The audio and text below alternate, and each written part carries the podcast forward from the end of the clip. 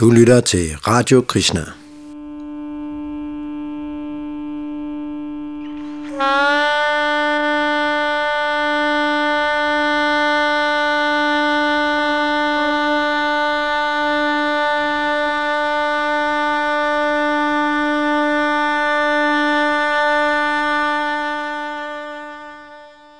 fortsætter nu vores oplæsning fra en uforlignelig gave af A.C. Bhaktivedanta Swami Prabhupada, og det er Gert, der læser op, og Yadunandan Das, der står for teknikken.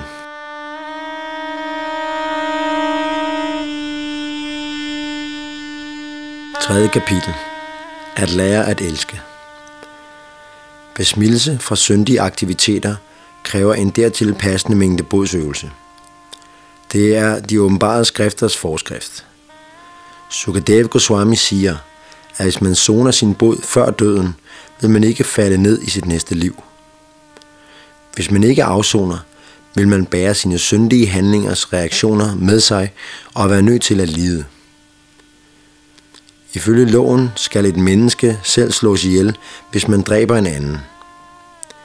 Ideen om liv for liv er ikke et nyt begreb, men kan findes i Manu Sangita, menneskehedens vediske lovbog, hvor i det siges, at når en konge hænger en morder, drager morderen i virkeligheden fordel deraf.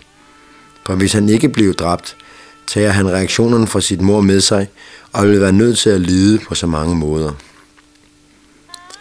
Naturens love er meget subtile og håndhæves meget nøje, skønt folk ikke ved det. Manu Sangita billiger reglen om liv for liv, og den følges i virkeligheden i det meste af verden. På samme måde er der andre love, som siger, at man ikke engang kan dræbe en myre uden at være ansvarlig. Eftersom vi ikke kan skabe, har vi ingen ret til at dræbe noget levende væsen. Og menneskeskabte love, som skældner imellem drab på mennesker og drab på dyr, er derfor ufuldkommende. Skønt der er ufuldkommenheder i menneskeskabte love, kan der ikke være mangler i Guds love. Ifølge Guds love er det lige så strafbart at dræbe et dyr, som at dræbe et menneske. De, som gør forskel på de to, udtænker deres egne love. Selv de ti bud foreskriver, du må ikke slå ihjel. Det er en fuldkommen lov, men mennesket fordrejer den ved at diskriminere og spekulere. Jeg dræber ikke mennesker, men jeg dræber dyr. På denne måde bedrager folk sig selv og påfører sig selv og andre lidelse. Guds lov undskylder imidlertid under ingen omstændigheder en sådan opførsel.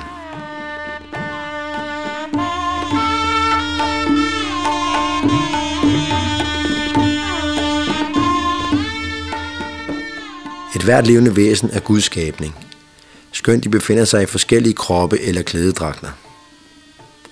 Gud betragtes som den eneste højeste fader. En fader kan have mange børn, og nogle er måske intelligente, og andre mindre intelligente. Men hvis en intelligent søn siger til sin far, min bror er ikke videre intelligent, giv mig lov til at slå ham ihjel. Vil faren da billige? Blot fordi en søn ikke er specielt intelligent, og den anden søn ønsker at slå ham ihjel, for ikke at blive bebyrdet af ham, vil faderen aldrig gå med til dette. Hvis Gud på samme måde er den højeste fader, hvorfor skulle han da billige drab på dyr, som også er hans sønner?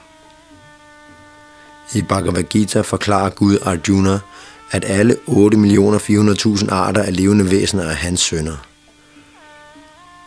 Og jeg er deres sædgivende fader, siger Herren. Ligesom det ved en normal materiel formering er faderen, der giver frøet, og moderen, som giver det nødvendige blod til kroppens udvikling, bliver de levende væsener, som er den højeste faders integrerede dele, på samme måde også indgydt i den materielle natur.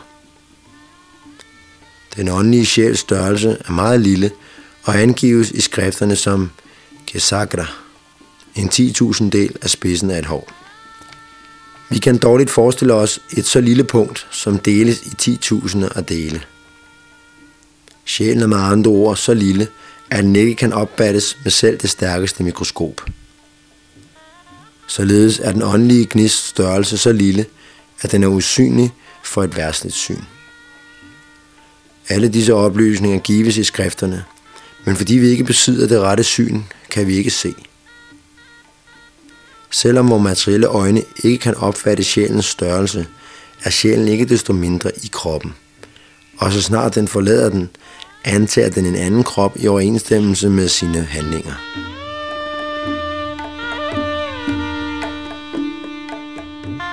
Man bør altid tage i betragtning, at bag alle disse aktiviteter findes et højere opsyn. De levende væsener arbejder i denne materielle verden, akkurat som kontoristen arbejder på sit job, samtidig med, at der føres optegnelser over hans præstation. Det levende væsen kender ikke sin overordnedes mening, men optegnelsen over hans tjeneste opbevares ikke desto mindre på kontoret, og i overensstemmelse med sine aktiviteter bliver han forfremmet eller for lønforhøjelse, og sommetider bliver han degraderet eller til med fyret. På samme måde er der vidner til alle vores handlinger. Derfor siges det i skrifterne, at de levende væsener er under overordnet opsyn, og at de belønnes eller straffes i overensstemmelse med deres arbejde. Nu har vi menneskekroppe, men det har vi måske ikke i næste liv. Måske har vi nogle andre, som kan være bedre eller lavere. Kropstypen bestemmes af det levende væsens overordnede. Normalt kender det levende væsen ikke til videnskaben om, hvordan den åndelige sjæl vandrer fra den ene krop til den næste. Den åndelige sjæl vandrer selv i løbet af et enkelt liv, i takt med, at kroppen forandrer sig. Når kroppen først manifesterer sig i moderens livmoder, er den meget lille, på størrelse med en ært. Og gradvist udvikles der ni huller, to øjne, to ører, to næsebor, en mund, et kønsorgan og en anus. På denne måde udvikler kroppen sig, og så længe den er nødt til at udvikle sig i moderens mave, forbliver den der. Når den har udviklet sig tilstrækkeligt til at leve udenfor, kommer den ud og vokser. Vækst indebærer, at kroppen forandrer sig. Denne forandring opfattes ikke efter, som den er umærkelig for det levende væsen. I barndommen havde vi små kroppe, som ikke længere eksisterer. Derfor kan det siges, at vi har udskiftet vores kroppe. På samme måde er vi på grund af de materielle tings natur nødt til at skifte denne krop ud, når den ophører med at virke. En hver materiel ting nedbrydes, og ligesom en maskine, der går i stykker, eller ligesom et gammelt stykke tøj, bliver kroppen ubrugelig efter et vist stykke tid.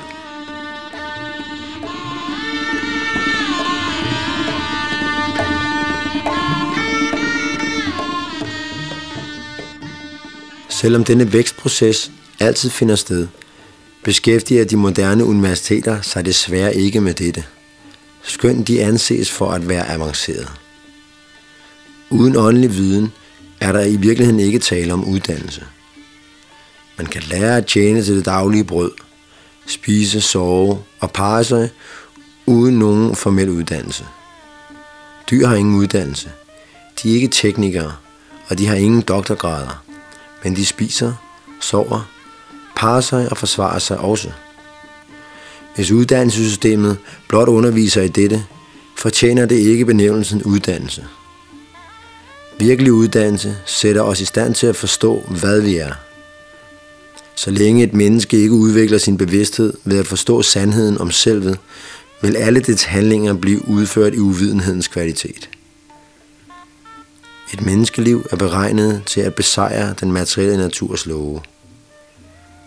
I virkeligheden forsøger vi alle at vinde denne sejr, så vi kan modstå den materielle naturs voldsomme angreb. Den endelige sejr består i, at vi overvinder fødsel, død, sygdom og alderdom, men vi har forsømt dette vigtige punkt. Hvis uddannelsessystemet beskæftiger sig med den rette anvendelse af det, som Gud giver, vil det blive bedre.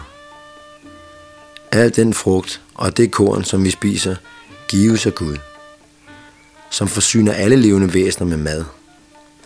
I Srimad Bhagavatam står der skrevet, Jivo Jivasya Jivanam. Et levende væsen er føde for et andet. Bhagavatam 1.13.47 Dyr uden hænder er føde for dyr med hænder, såsom os selv. Dyr uden ben er føde for dyr med fire ben. Græs er et levende væsen, men det har ingen ben til at bevæge sig med, og derfor spises det af køer og andre dyr. Den slags ubevægelige væsener er føde for bevægelige dyr, og på denne måde ligger verden i konstant kamp imellem udnyttere og udnyttede. Den svære udnyttes af den stærkere. Dette er naturens lov. Traditionelt spiser Vaishnavaer eller kristnes hengivende ikke kød. Dette er ikke blot for vegetarismens skyld, men for at fremme Guds bevidsthed. For at blive gudsbevidst er man nødt til at følge visse regler og forskrifter.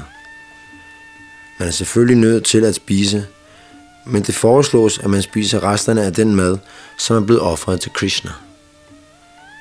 Dette er også filosofien i Bhagavad Gita, hvor Krishna siger, Patrang pushpam falang toyang yome bhakcha prayachjati tatahang bhaktyu paritam ashnami prayayatmanaha. Hvis man tilbyder mig et blad, en blomst, en frugt eller vand med kærlighed og hengivenhed, vil jeg tage imod det. Bhagavad Gita 9.26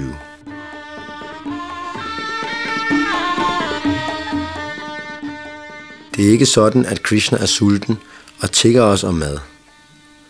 Formålet med denne offring er at skabe en kærlighedsudveksling. Krishna ønsker denne udveksling. Elsk mig, og jeg vil elske dig. Guds, Krishnas energi skaber og opretholder alt. Så hvorfor skulle han bede os om et blad, en frugt eller en smule vand? Han vil imidlertid blive meget glad, hvis vi tilbyder ham et stykke frugt, et blad og noget vand med kærlighed og siger, Krishna, jeg er så fattig, at jeg ikke kan give dig noget. Jeg har skaffet dig denne frugt og et blad. Vær venlig at tage imod dem. Sådan et tilbud vil gøre Krishna meget glad. Hvis han spiser det, vi giver ham, bliver vores liv vellykket. For vi gør os i virkeligheden venner med Krishna. Frugt, blomster og vand kan skaffes og ofres praktisk talt over hele verden af et hvilket som helst menneske, rigt eller fattigt. Vi bør da huske, at det ikke er vegetarisme, som er vigtigt. Ej heller er det, fordi Gud mangler noget. Det vigtige punkt er, at vi simpelthen skal forsøge at lære, hvordan man elsker Krishna.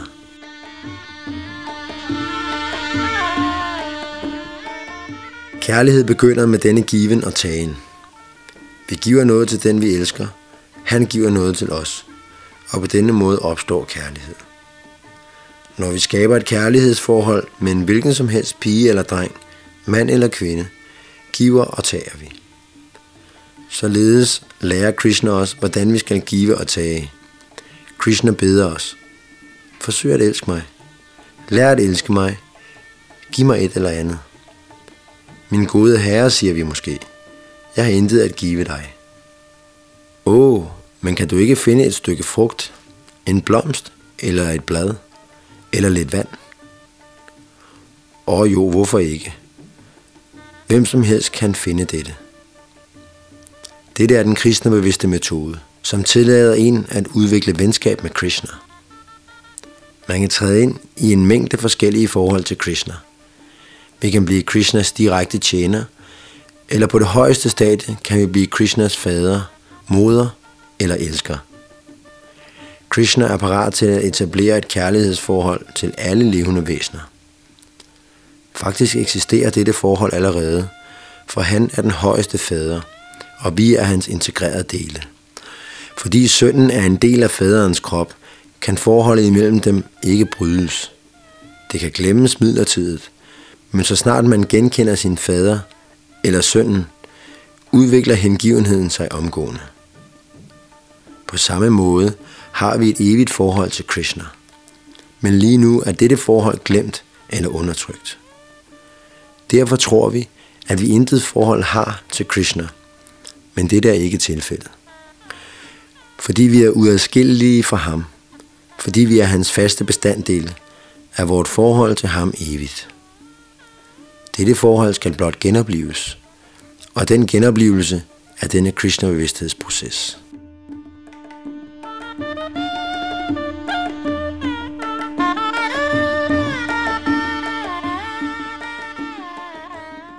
For øjeblikket styres vi af en anden bevidsthed. En person tror, at han er inder. En anden tror, at han er amerikaner. Og en tredje tror, jeg er dette, eller jeg er hint. På denne måde skaber vi så mange kunstige identiteter, men hvor faktisk identitet bør være. Jeg er Krishnas. Når vi tænker på denne måde, tænker vi Krishna bevidst. Kun på denne måde kan universel kærlighed imellem alle levende væsener blive etableret. Krishna er beslægtet med alle som den evige fader, og når vi etablerer et Krishna-bevidst forhold, udvikler vi et forhold til alle. Når man bliver gift, etablerer man automatisk et forhold til ægtefællens familie. Hvis vi på samme måde genopretter vores forhold til Krishna, vil vi etablere vores sande forhold til alle andre. Dette er grundlaget for virkelig universel kærlighed. Universel kærlighed er kunstig og uholdbar, medmindre vi etablerer et forhold til det centrale punkt. Man er amerikaner, hvis man er blevet født i Amerika, og på den måde bliver andre amerikanere medlemmer af ens familie. Men hvis man fødes et andet sted, har man intet forhold til amerikanerne. På en værtslig platform er alle forhold relative. Vort forhold til Krishna er imidlertid evigt, og ikke underlagt tid og omstændigheder. Når vi genetablerer vores forhold til Krishna, vil spørgsmålet om universelt broderskab, retfærdighed, fred og fremgang blive besvaret. Det er ikke muligt at praktisere disse højere idealer uden Krishna. Hvis det centrale punkt mangler, hvordan kan der da være broderskab og fred?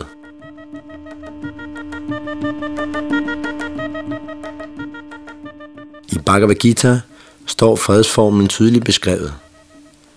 Vi er nødt til at forstå, at Krishna er den eneste nyder. Bevidstheden om dette udvikles i et Krishna-bevidst tempel, hvor det centrale punkt for alle aktiviteter er Krishna. Al mad tilberedes for Krishnas skyld, ikke for ens egen. I sidste ende spiser vi prasadam, den offrede mad. Men når vi tilbereder den, bør vi tænke, at vi koger til Krishna og ikke til os selv.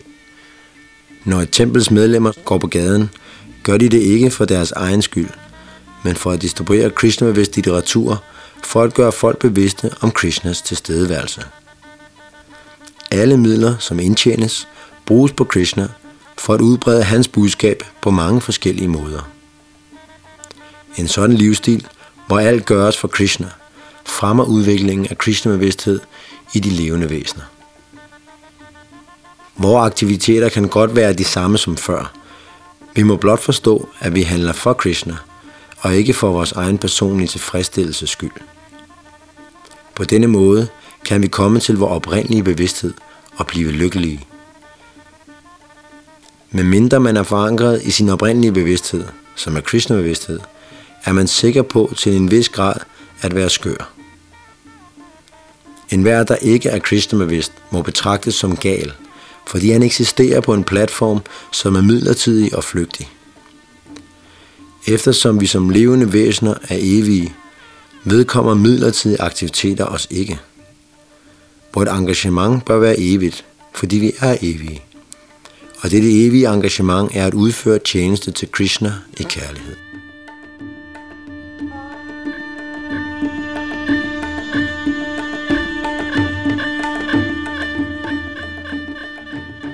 Krishna er den højeste evige, og vi er alle underordnede evige. Krishna er det øverste levende væsen, og vi er underordnede levende væsener. Fingeren er en integreret del af hele kroppen, og dens evige funktion er at tjene kroppen. Det er i virkeligheden hele fingerens formål, og hvis den ikke kan tjene hele kroppen, er den syg eller ubrugelig. På samme måde er vi som integrerede dele nødt til at tjene Krishna og stå under ham, for som den højeste fader forsyner han os med alle nødvendigheder. Et sådan liv, hvor man underordner sig Krishna, er et normalt liv og et liv i virkelig befrielse. De, som forsøger at fornægte Krishna og leve uden for et forhold til ham, fører i virkeligheden et syndigt liv. Sukadev Goswami og Maharaj Pariksit diskuterede dette emne. og Maharaj Pariksit var opsat på at få at vide, hvordan de betingede sjæle kunne reddes fra deres helvedesagtige liv. Det er et naturligt ønske for en Vaishnava at ville redde den lidende menneskehed. Andre er normalt ligeglade med, om folk lider eller ej. Men en Vaishnava, en hengiven af Herren, tænker altid på, hvordan han kan afhjælpe folks faldende tilstand. Kristne tror, at Herre Jesus Kristus ved sin korsfæstelse påtog sig hele verdens syndige aktiviteter. En hengiven af Herren tænker altid på, hvordan han kan påtage sig andres lidelse. En lignende hengiven var Vasudev Dat, som var herren til Tanjas omgangsfælde. Han sagde til herren, Nu da du er kommet, vær der venlig at udfri alle folk på denne jord og bring dem til Vaikuntha, den åndelige verden. Og hvis du mener, at de er for syndige til at blive udfriet, vær der venlig at overføre alle deres sønder til mig. Jeg vil lide for dem. Det er en Vaishnavas barmhjertighed. I midlertid er det ikke sådan, at Jesus Kristus eller Vasudev Dat skal lave en kontrakt for vores sønder, og at vi kan fortsætte med at begå dem. Dette er et højst afskyeligt forslag. En Vaishnava eller en hengiven lider måske for hele menneskeheden, men den menneskelige race eller en bestemt hengivens disciple bør ikke drage fordel af denne mulighed og fortsætte med at begå synder. Tværtimod bør man indse, at eftersom Herren Jesus Kristus eller Vasudev Dat led for en, bør man holde op med at synde.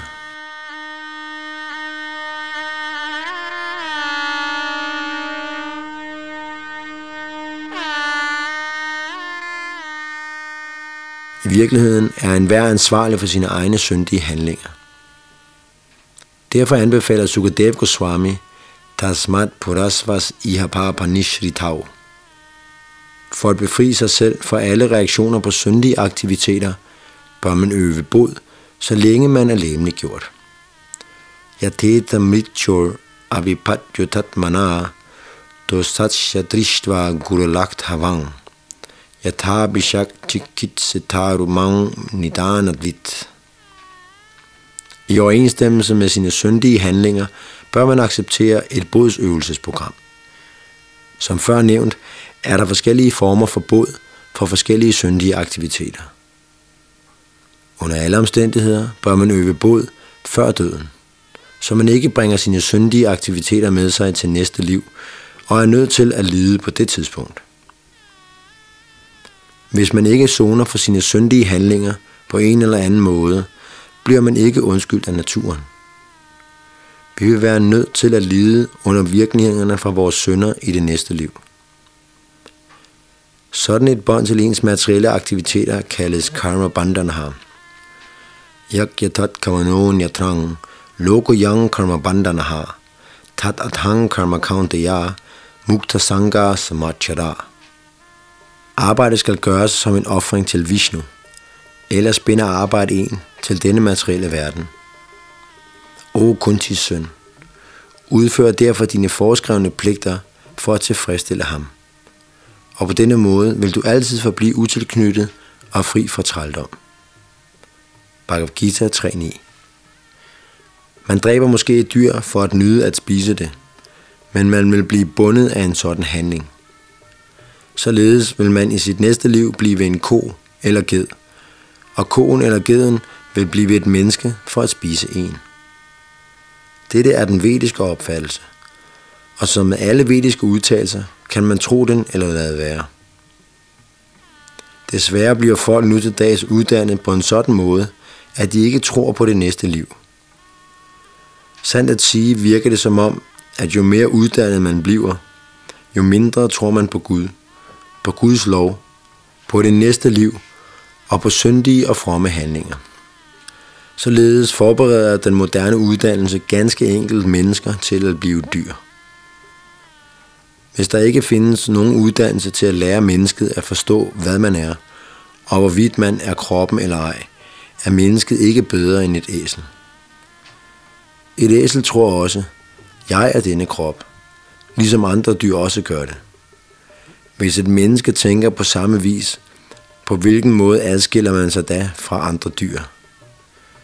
Srimad Bhagavatam siger, Yashat Mabudik Kunapetri Datuke Svadik Kalatradi Shubhauma Ichadik Yatirtha Budik Salile Nakarhitich Ganesu Abigesu Saeva Gokaraha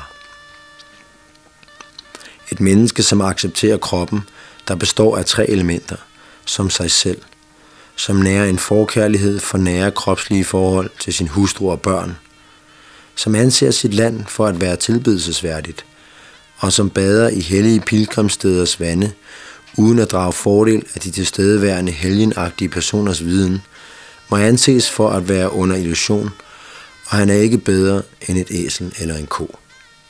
Bhagavatam 10.84.13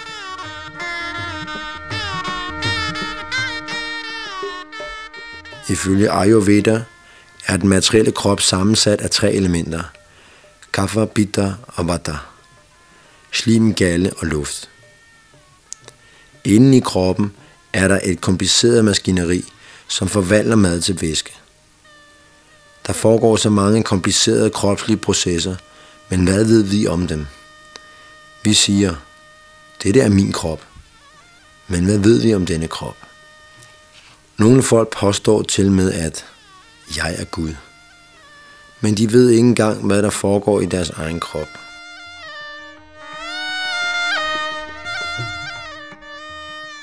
Kroppen er en sæk med afføring, urin, blod og knogler. Hvis man tror, at intelligens opstår af afføring, urin, blod og knogler, er man et fjols. Kan vi skabe intelligens ved at blande afføring, urin, blod og knogler? Ikke desto mindre tror folk alligevel, jeg er denne krop. Derfor siger de åbenbare skrifter, at hvem som helst, der accepterer denne krop som selvet og kropslig slægtskab til hustru, børn og familie som sit eget, er under illusion. Ordet karatra betyder hustru, og adi betyder begyndelse. Fordi en mand føler sig alene, tager han en hustru og omgående kommer der børn, og dernæst børnebørn. På denne måde foregår der en ekspansion. Stri betyder det, som ekspanderer. Så Kalatadishu betyder ekspansioner af selvet, hvilket begynder med hustruen. Ordet Bhavma refererer til ens fødeland, som de uvidende anser for at være tilbedelsesværdigt. I Jadihi. Folk er villige til at give deres liv for deres fødeland – men de ved ikke, at land, krop, hustru, børn, nation og samfund i virkeligheden intet har at gøre med dem. Vi er åndelige sjæle. Ahang Brahmasmi. Dette er erkendelse, og når vi i vores viden når til dette punkt, bliver vi lykkelige.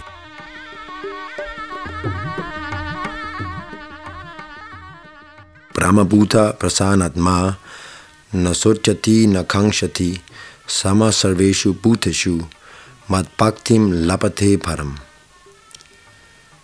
Den, som således er transcendentalt situeret, erkender med det samme den højeste Brahman og bliver fuldstændig lyksalig. Han sørger aldrig og ønsker ikke noget. Han er ens indstillet over for alle levende væsener, og i den tilstand opnår han ren hengiven tjeneste til mig. Bhagavad Gita 1854 man bliver omgående munter, prasanat mar, når man forstår, jeg er en åndelig sjæl, jeg er Brahman. Denne materie er ikke mig. Symptomet på denne glæde er, at man ikke længere føler længsel og sorg. I denne materielle verden er enhver underkastet sorg over det, man har mistet, og længsel efter det, man ønsker at vinde. Men virkelig vinding er at forstå sig selv og at kende ens egen identitet.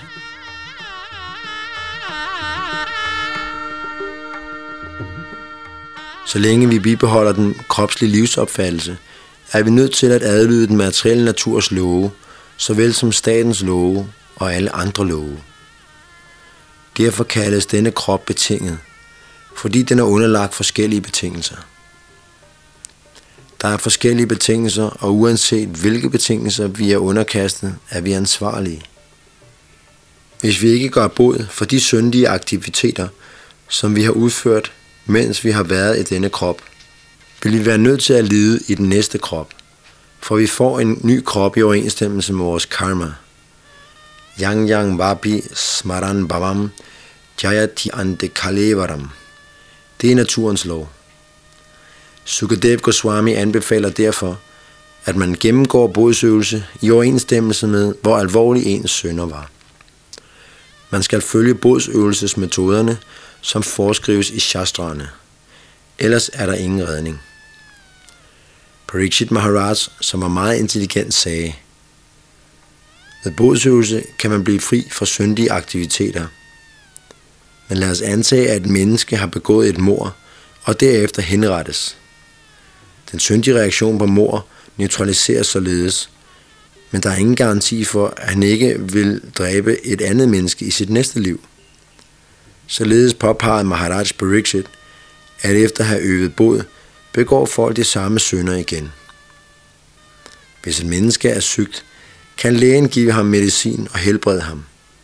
Men det garanterer ikke, at han ikke bliver angrebet af den samme sygdom igen. Kønssygdomme fås ofte igen og igen på trods af helbredelse, og en tyv kan stjæle igen og igen, på trods af, at han gentagende gange kastes i fængsel. Hvordan kan dette være? Maharaj Pariksit bemærkede derfor, at skøn bodsøvelse måske er godt for at modvirke syndige handlinger, der allerede er blevet begået, forhindrer det ikke, at disse sønder vil blive gjort igen. Hvem som helst kan forstå, at et menneske, der begår mor, straffes, men at forstå dette er ikke nok til at afholde en fra drab. I hvert åbenbare skrift og i hver lovbog advares mennesket imod at dræbe, men alligevel bryder ingen sig om disse love. Hvordan kurerer man dette? Drishta Subhabhyang Yadpapang.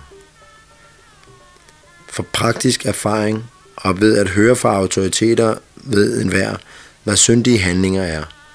Og ingen kan sige, jeg ved ikke, hvad synd er. Hvad værdi har bodsøvelse, hvis man begår den samme synd igen og igen efter bodsøvelsen?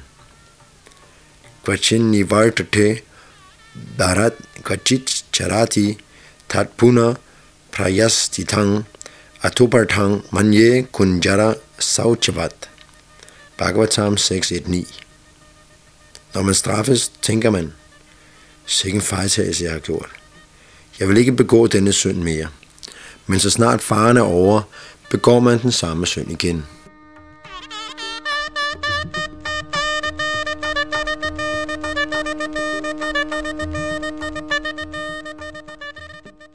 Vanen er ens anden natur. Den er meget svær at bryde. Svajadi kriyate raja, da king nasnatjab upanaham. Man kan sætte en hund på en kongetrone, men så snart den ser en sko, springer den ned og løber efter den. Simpelthen fordi den er en hund. Hundekvaliteterne er i den, og de kan ikke ændres blot ved at anbringe den på en trone. På samme måde har vi tilegnet os materielle egenskaber ved at omgås med den materielle naturs tre kvaliteter, sattva guna, rajaguna og tamoguna. Og vores vaner formes igennem omgang med disse tre kvaliteter, som er godheden, lidenskaben og uvidenhedens kvaliteter. Hvis vi i midlertid afholder os fra omgang med den materielle naturs tre kvaliteter, opvækkes vores virkelige åndelige natur. Det er den Krishna-bevidste proces.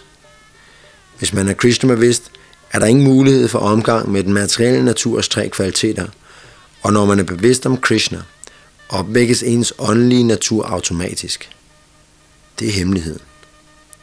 På trods af, at de tidligere har mange uønskede vaner, er de, som alvorligt følger den Krishna-bevidste proces, i stand til at forblive på en platform, hvor der ikke er nogen materiel besmittelse, simpelthen i kraft af praktisering af Krishna-bevidsthed.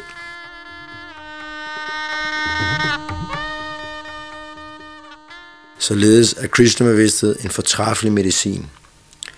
Med mindre man bliver opmærksom på Krishna, vil de vaner, man udvikler ved omgang med den materielle naturs kvaliteter, fortsætte. og man vil være ude af stand til at ændre den. Hvis man virkelig ønsker frihed fra gentagelsen af fødsel og død, må man blive Krishna bevidst. I Bhagavad Gita siger Herren Krishna, Mancha yo vicharena bhakti yogena sevate sagunang samatityaitan brahma bhuya kalpate. En, som engagerer sig i fuld hengiven tjeneste, og som ikke falder ned under nogen omstændigheder, hæves omgående over den materielle naturs kvaliteter og kommer således til Brahman-niveauet. Bhagavad Gita 14.26 Den kristnebevidste proces anbefaler ikke den ene eller den anden form for bodsøvelse. Man kan blive ved med at eksperimentere med dette, men sjælens sygdomme vil ikke forsvinde, medmindre man når til den platform, hvor man yder kærlighedsfuld hengiven tjeneste og renser sin tilværelse.